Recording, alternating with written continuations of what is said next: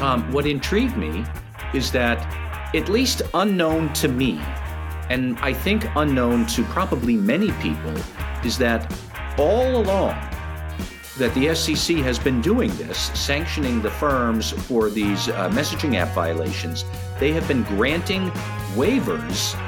That was Matt Kelly. This is Tom Fox. Welcome to this episode of the award winning Compliance Into the Weeds. Today we take a look at some routine enforcement actions involving messaging apps by the SEC, where Matt stumbled on a series of waivers that were given and have been given since 2022 for companies who violated the SEC policy. He went down the rabbit trail to try to figure out what was going on, and of course, it's very opaque. It's a very interesting episode.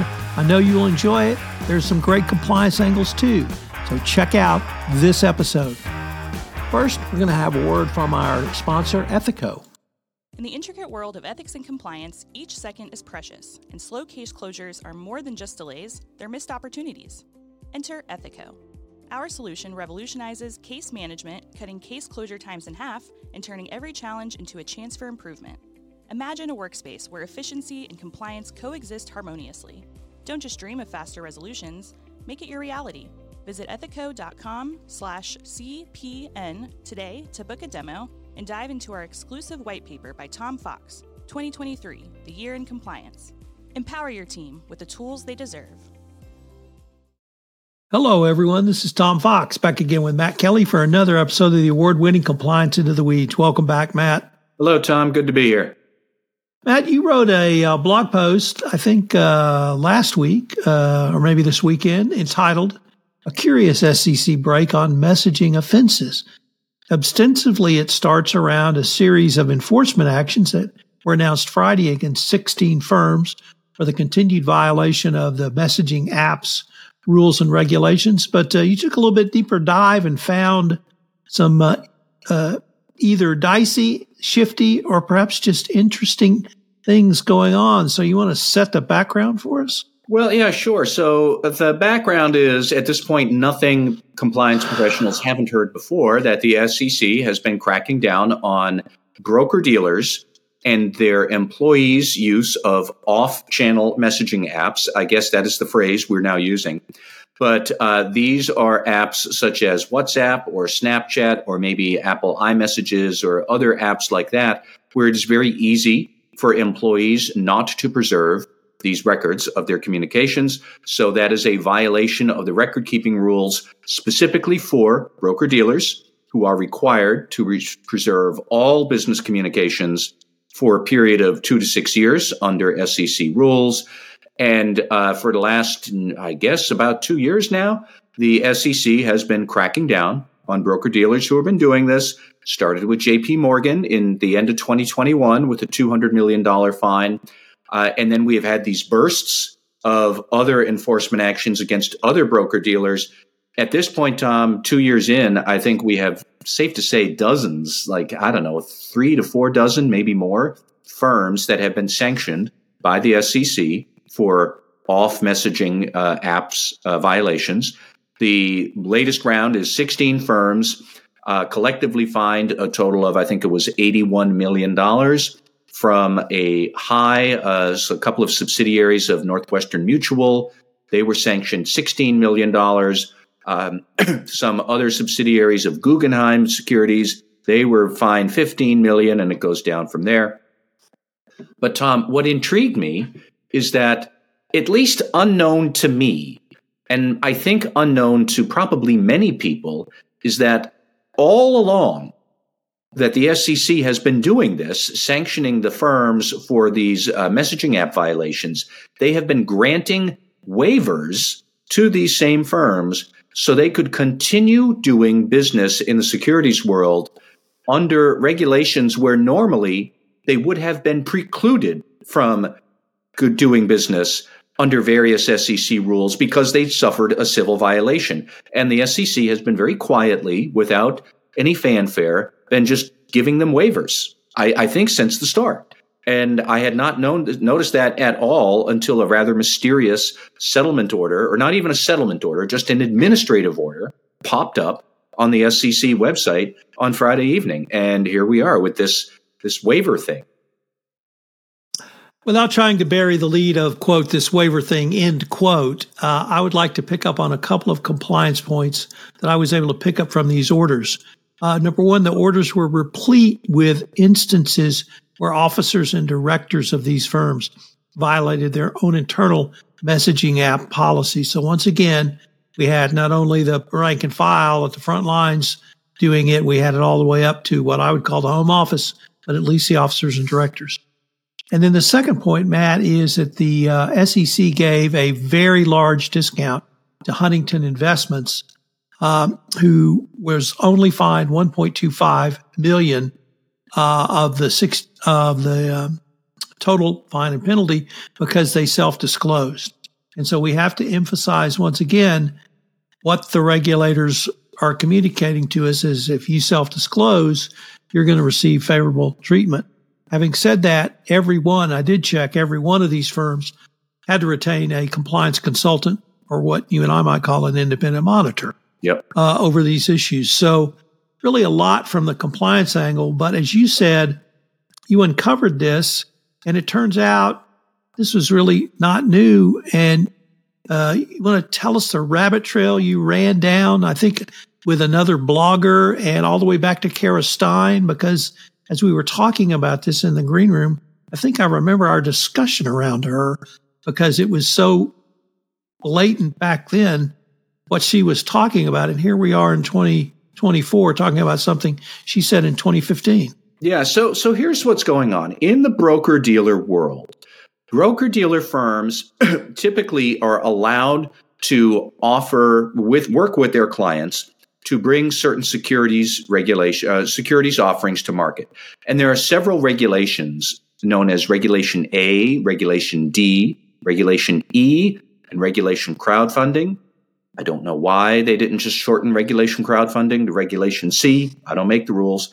But these regulations would allow a broker dealer under certain circumstances to bring a securities offering to market without, without a lot of the normal paperwork and um, registration statements and financial statements and the, all of the other burdens that come with a standard regulatory offering. Like uh, if you're going to have an IPO or there's a large publicly traded company, it's going to bring another $300 million worth of securities to market. There's a lot of paperwork and disclosures that go into that. Well, for certain closely held firms, say you are have fewer than 500 shareholders and you have fewer than 10 million in assets, you're a relatively small firm owned by maybe 10 or 15 people, you can still sell securities on the open market.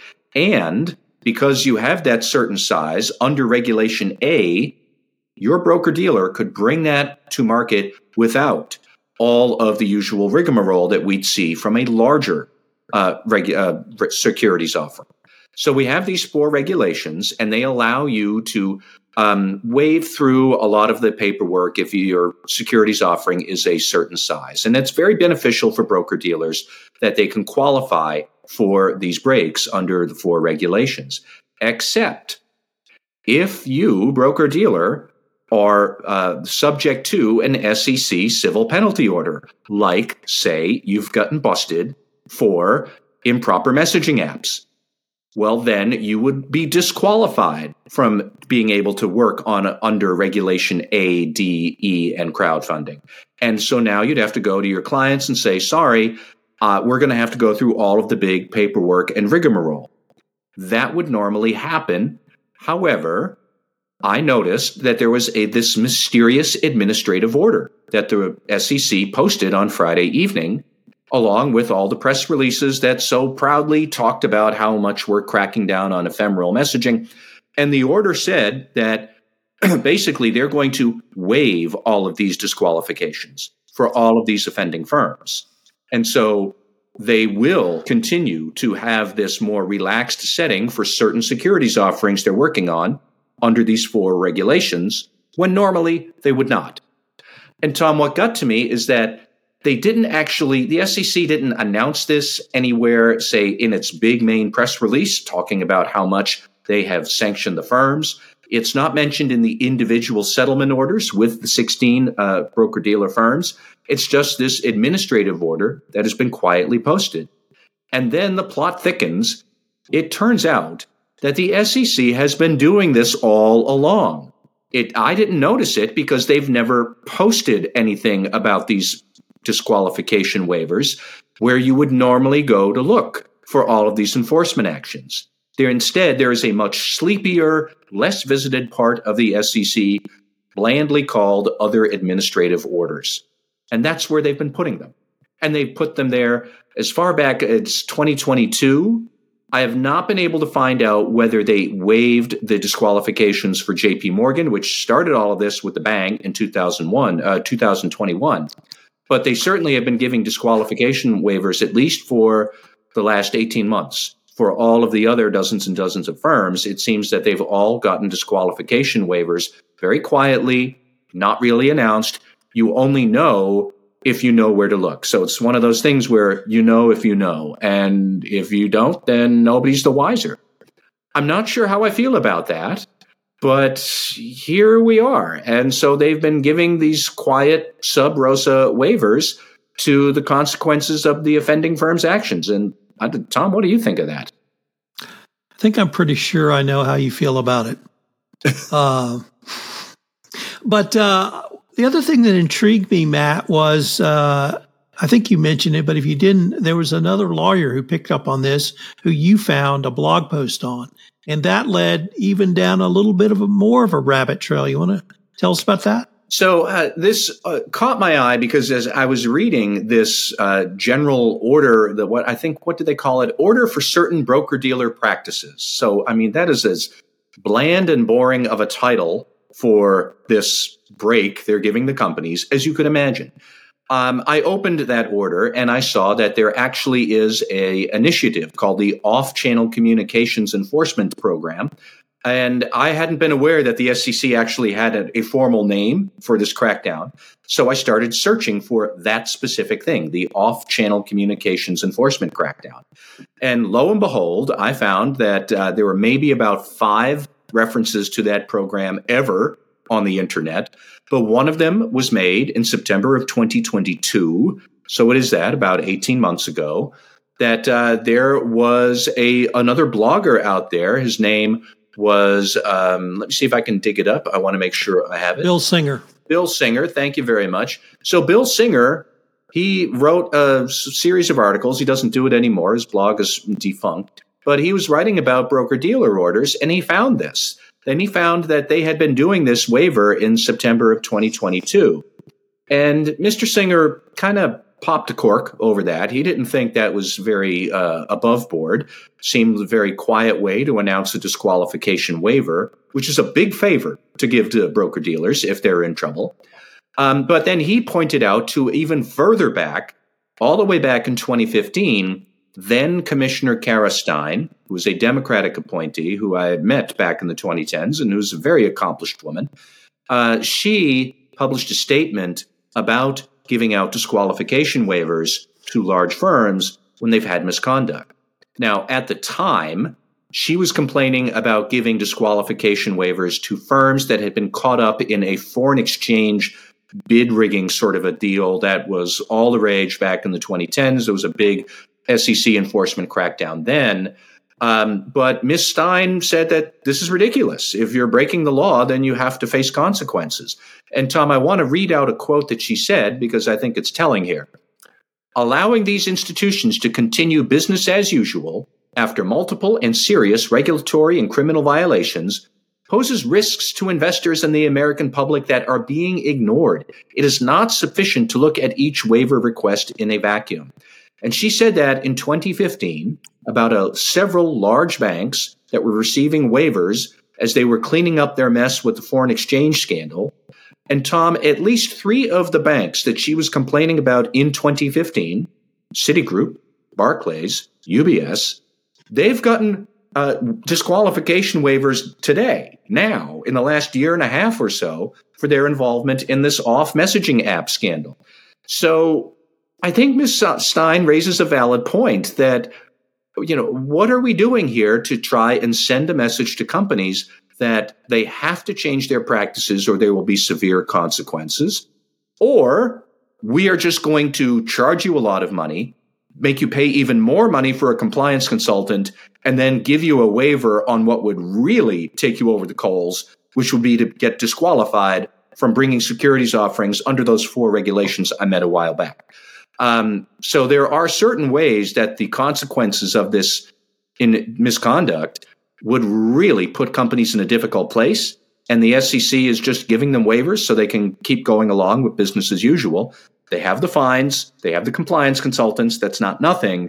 But is it just a cost of doing business then? And what's going to happen when we inevitably have the repeat ephemeral messaging offender, which sure as night follows day? That's going to happen.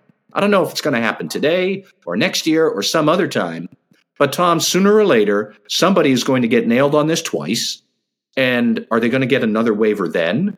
Is it going to be publicly announced, or are we just going to slip it into the part of the SEC website that nobody ever looks at? What are we doing here? And uh, you know, I think that is a valid question to ask about SEC enforcement. And does all of this really matter?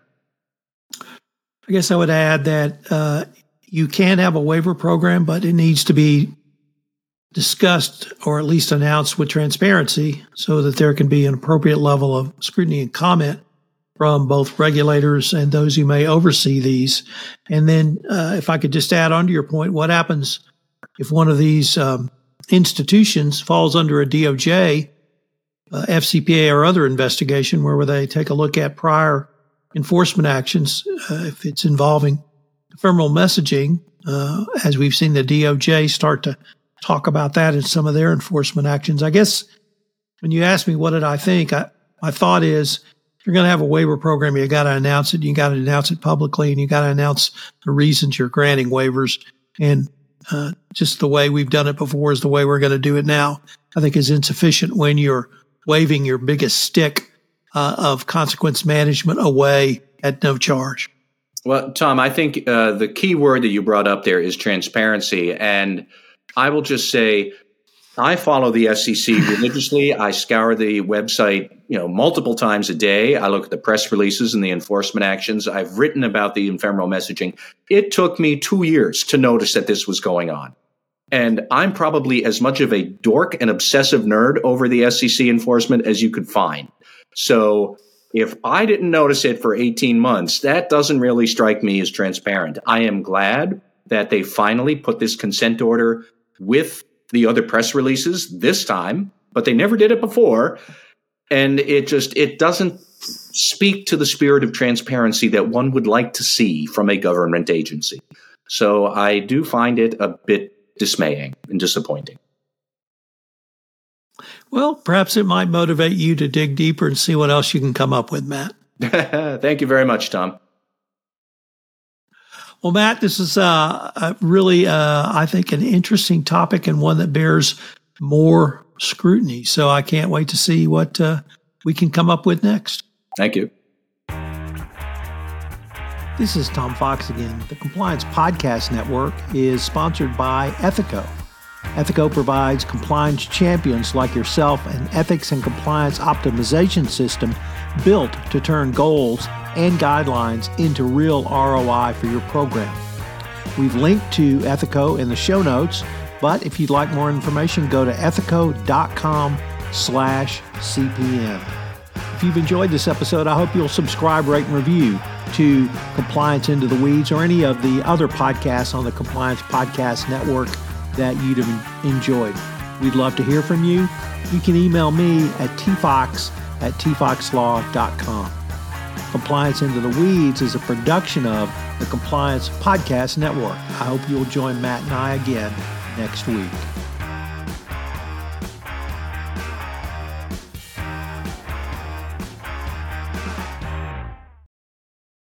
This podcast is a part of the C Suite Radio Network. For more top business podcasts, visit c-suiteradio.com.